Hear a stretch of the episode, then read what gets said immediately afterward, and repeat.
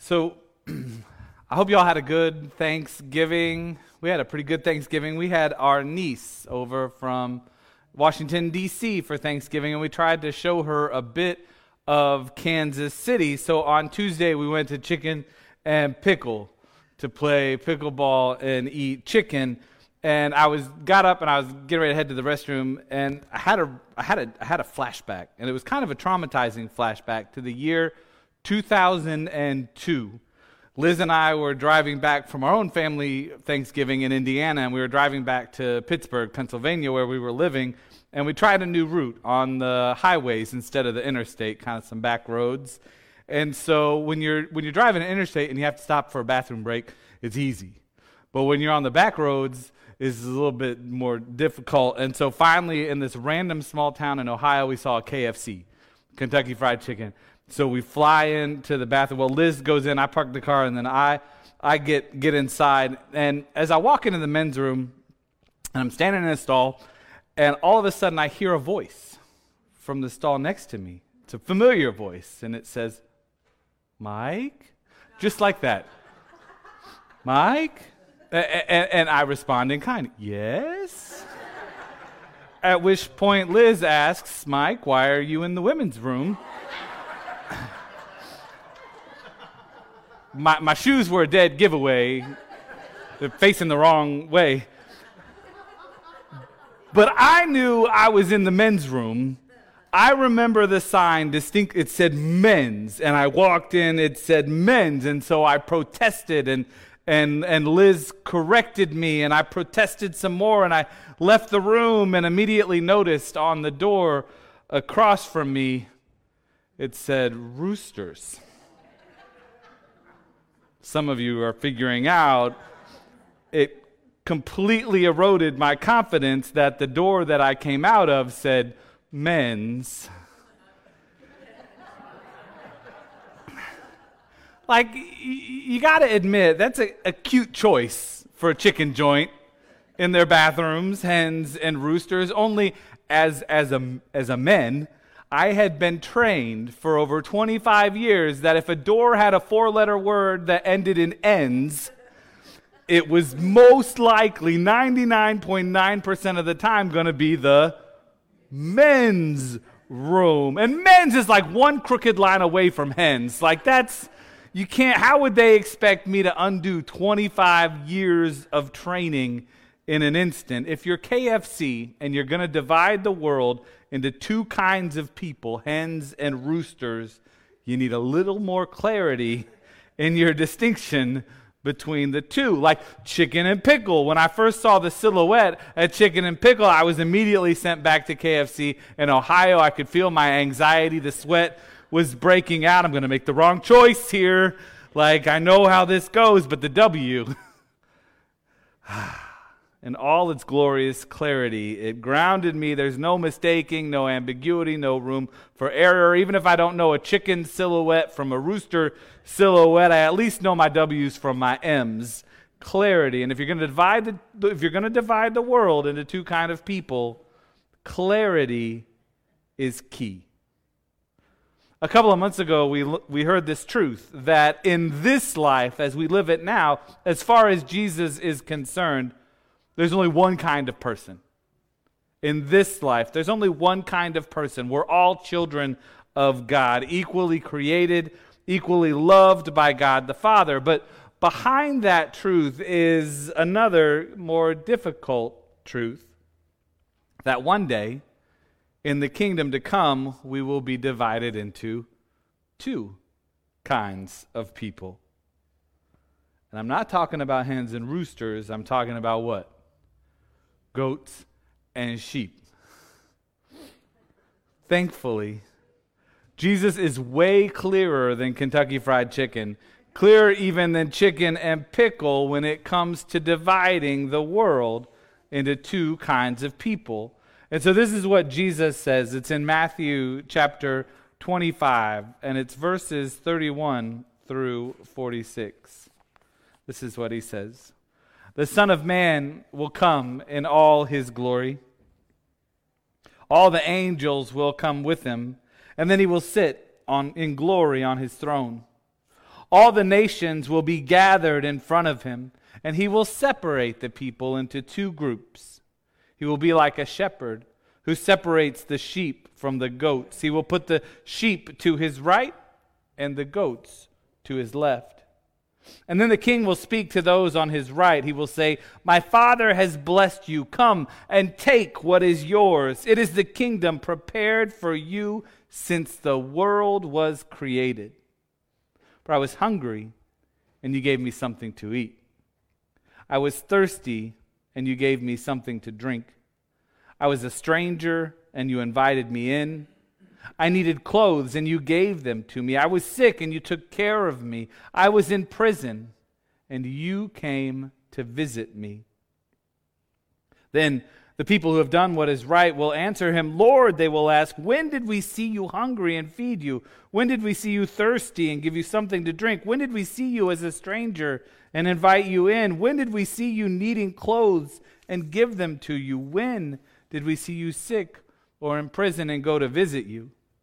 The king will reply, What I'm about to tell you is true. Anything you did for one of the least important of these brothers and sisters of mine, you did for me. And then he will say to those on his left, You are cursed. Go away from me into the fire that burns forever. It has been prepared for the devil and his angels. I was hungry, but you gave me nothing to eat. I was thirsty but you gave me nothing to drink. I was a stranger, but you did not invite me in. I needed clothes, but you did not give me any. I was sick and in prison, but you did not take care of me.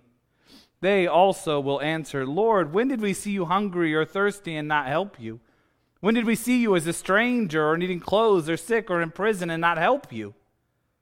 He will reply, What I'm about to tell you is true. Anything you didn't do, for one of the least important of these. You didn't do for me. Then they will go away to be punished forever. But those who have done what is right will receive eternal life. This is the word of God for the people of God. Thanks be to God. Let's pray. Gracious God, we thank you. We thank you for the clarity of your Son. Jesus Christ. We thank you for his words to us today. We pray, Lord, that you might change us, move us, shape us into the sheep you would have us be, that we might follow your shepherd in all that we do. And so speak to each of us. You know us intimately. You are with us always. Speak, for we are listening. Amen. So, we've been a lectionary based congregation for the last three years, which means we've been following the assigned scripture readings each Sunday. And those scripture readings, then they correspond with the Christian calendar. So this week is Christ the King Sunday. It's the culmination of the Christian year, and we've been with Jesus since last Advent as we waited for the coming of the Messiah. And this week we celebrate Christ enthroned in the kingdom to come, reigning over all creation. So maybe you can hear why the compilers of the lectionary readings picked this scripture for today. This is Christ, our King, ruling and judging over his people. In fact, did you know this is the only place in the entire New Testament where we read about Christ sitting in judgment over the earth. This is all we get. This is the only picture we have of Christ judging us. And yet, for something that only happens in once in Scripture, we spend a lot of time talking about judgment, dissecting judgment, worrying about judgment. Will I be found lacking? Or will Jesus say to me, Well done, good and faithful servant? Will he say that to my loved one? Will I see them in heaven? Will, will they see me in heaven? Am I truly forgiven? Am I a sheep or am I a goat? Because at the end of days, there will be how many kinds of people? Two kinds of people sheep and goats. And it ain't going to be good for the goats. This teaching by Jesus comes at the end of what is often called the little apocalypse, Matthew's little apocalypse. Jesus has come to Jerusalem and Passover is close at hand. He's teaching the disciples on the Mount of Olives, and he's been speaking in some pretty dark tones. Historically, an apocalypse is a genre in Scripture in which God reveals mysteries of some kind to a prophet or a similar being the latter half of Daniel in the Old Testament is considered an apocalypse. And so, for obvious reasons, is the book of Revelation. It's John's apocalypse. And chapters 24 and 25 are Matthew's apocalypse. Jesus tells the disciples about a time of tribulation, about the end of this age, and we think about the destruction of the temple that happened in 70 AD, just 40 years later. Jesus tells them some parables, encouraging them to be ready, to be prepared. He tells the disciples that even he, though, doesn't know when it's going to happen, when the end will come. Only the Father in heaven knows. And he tells them that those who are not prepared will experience an eternity of wailing and gnashing of teeth. Things aren't going to be good for the goats. And it's scary and so we focus on that. We focus on images of the apocalypse all too often. We're fascinated by it. Preachers make a living touring the country preaching about it, decoding the seals and the beasts and the dragons and just how long the tribulation will be. Authors and actors make millions speculating about the ones who will be left behind. We fixate on that place and we worry about that fate and we work ourselves into a state over which kind of person we'll be when Jesus reigns on his throne. Which kind of person will our loved ones be? What kind of person will our enemies be? Because there's only going to be two kinds of people sheep and goats. But thankfully, Jesus provides clarity. When it comes to dividing us into two kinds of people, Jesus tells us exactly how he's going to do it. There's no guessing. There's no, there's no need to fret or doubt. Jesus gives it to us straight. It's not like we're at the risk of thinking we're walking into one room only to realize it didn't say what we thought it said. And then when Jesus pops out of a stall and says, You're cursed, go away from me into the fire that burns forever. It has been prepared for the devil and the angels. That would be enough to put you off of public restrooms for a good long while. Jesus is clear and tells us exactly what we need to know about our relationship with our neighbors, our relationship with Jesus, and how to be a sheep. So, what does Jesus say we need to know about our relationship with our neighbors? Is right there in the first three verses of this scripture. The Son of Man will come in all his glory. All the angels will come with him. Then he will sit in glory on his throne. All the nations will be gathered in front of him. He will separate the people into two groups. He will be like a shepherd who separates the sheep from the goats. He will put the sheep to his right and the goats to his left. The Son of Man. That's Jesus, by the way. It's a title for the Messiah straight out of Daniel's apocalypse. The Son of Man will sit in glory on his throne. So, so who's on the throne? Jesus, right, our King, Christ, the King, is on the throne. And all the nations are gathered in front of him. And what is he, the one on the throne, Christ the King, what is he going to do? He'll separate the two, right? Now, notice, Jesus didn't say that all the nations would be gathered in front of him and, Steve would separate the two people in, into groups, right?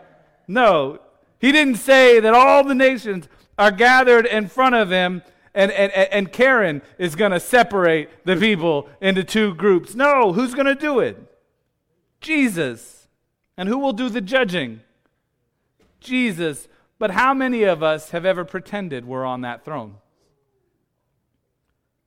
How many of us have done a bit of separating in our heads in our hearts? How many times have those words made their way out of our lips? Surely he's going to hell. It's gonna be hot where she's going. Surely Tom Brady is a goat, right? We all know what Jesus is gonna say to him, right? Tom, I got two words for you deflate. But it's, it's not up to us. It never has been. And it never will be. We're not the judge of anybody. Which, at the end of the day, if you think about it, is incredibly freeing. Right? It means I don't have to worry. It's not up to me. I can't do anything. It's not even for me to know whether someone else is a goat or a sheep. That's all between them and God and Jesus on the throne. It's not up to us to judge them. It's not up to us to judge our neighbors. Jesus already told us the one thing we're supposed to do with our neighbors. Anybody remember that one? Love. Right. Love them. Love them. Even the roosters that wake us up too early in the morning. Love them. And then Jesus tells us an amazing truth about himself. Jesus tells us that he is two kinds of people. Did y'all know this? That's the kind of king that we have. Jesus tells us he's the Son of Man coming in all his glory. Jesus tells the disciples, they're with him on the Mount of Olives, all 12 of them still, and us, that he is fully divine. He is glorified. He is our Savior. Jesus is fully and completely divine. He is God on his throne. But then he says this I was hungry, and you gave me something to eat. I was thirsty, and you gave me something to drink. I was a stranger, and you invited me in. I needed clothes, and you gave them to me. I was sick, and you took care of me. I was in prison and you came to visit me. What I'm about to tell you is true. Anything you did for one of the least important of these brothers and sisters of mine, you did for me. Jesus, who's just told us he's fully divine, goes on to tell us he is fully human.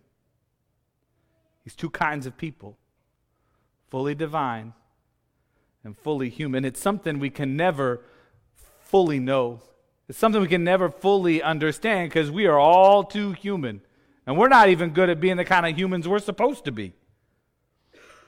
And so Christ is fully divine and fully human. It's a holy mystery, but it's a beautiful mystery that our God, in all of his glory, also knows intimately what it means to be the least of these. What it means to go hungry, what it means to thirst, what it means to be a stranger, in a strange land, to need clothing, to be ill, to be imprisoned. Jesus knows. No other king in the history of kings and queens and emperors and dictators and presidents and prime ministers can claim to know so intimately what the least experiences. Even as he sits on his throne of judgment, Jesus knows what it means to be judged. And why it might seem like the Son of Man sitting in all his glory on a throne in the heavens is infinitely unknowable and infinitely distant from us, Jesus is also right next to us in our deepest hour of need. Even at our darkest moment when we feel less than the least of these, Jesus is there, experiencing it with us. We're never alone in our suffering. And that's a beautiful mystery. And it's that mystery which helps us know definitively how to be a sheep. I mean, it's so embarrassingly simple. I don't even need to say it, right? The king will speak to those on his right. He will say, My father has blessed you. Come and take what is yours. Like it's already yours. It's the kingdom that was prepared for you since the world was created. I was hungry, and you gave me something to eat. I was thirsty, and you gave me something to drink. I was a stranger, and you invited me in. I needed clothes, and you gave them to me. I was sick, and you took care of me. I was in prison, and you came to visit me. Love your neighbor, especially when your neighbor is in distress. Love your neighbor when your neighbor is hungry. Love your neighbor when your neighbor is thirsty. Love your neighbor when your neighbor needs clothes, when your neighbor is sick, when your neighbor is prison. And don't just love the neighbors you know, love your neighbor when your neighbor is a stranger. It's that simple. And Jesus gives it to us with clarity. There's no mistaking who's going to be a sheep and who's going to be a goat. And yet it's not that simple, right? Because the world is at odds with the kingdom over which Christ Jesus reigns. Our world is a world of wannabe goats. We run around trying to be the greatest of all time, and when we do that, it's awfully easy to overlook the least. And when we overlook the least of these, it means we overlook who? Jesus. Because that's exactly where Jesus is. Jesus' instructions are remarkably clear, but they're not that simple. That's why in this season of thankfulness, I, am thankful to be a part of a denomination that began when some young 20 somethings decided they needed a spiritual revival. And they decided to actually listen to what Jesus is saying. Some of us have been chatting about the United Methodist Church downstairs and this church and what it means to be a part of a church. And we've been downstairs in between services. And one of the things we talked about was how those very first Methodists, the Wesleys and their friends, they began by studying Scripture every day People derisively called them the Bible moths. They were praying constantly, they were fasting, and they were being sheep. Literally, they were visiting the sick, the elderly. They were going to prisons to share hope. They were sharing their money with those who were less fortunate. Anybody here ever been in Sunday school class? I've said this, but y'all know where Sunday school started, right?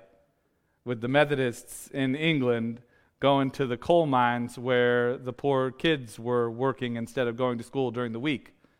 And so they started school on Sunday. It wasn't about Jesus, it was about arithmetic and reading and writing, the least of these, learning, so that they might not be the least forever. That's, that's our heritage.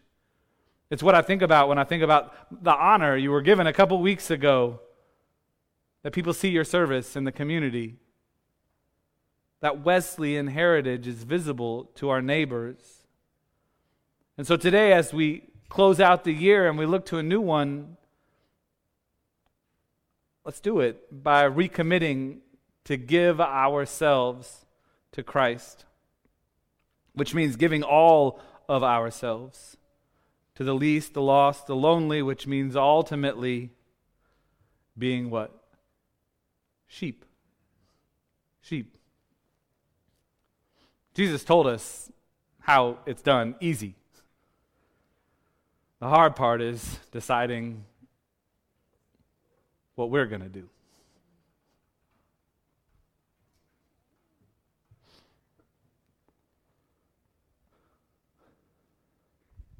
So I invite you now to share with me as we once again pray together the Wesleyan covenant prayer. I am no, longer, my, own, but, thine. Put, me to what, thou wilt. Rank me with whom thou wilt. Put me to doing. Put me to suffering.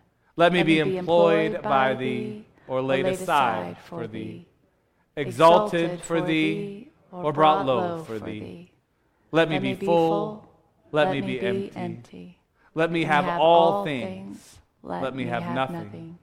I freely and heartily yield all things to thy pleasure and disposal. And now, O glorious and blessed God, Father, Son, and Holy Spirit, thou art mine, and I am thine. So be it. And the covenant which I have made on earth, let it be ratified in heaven. Amen. Amen.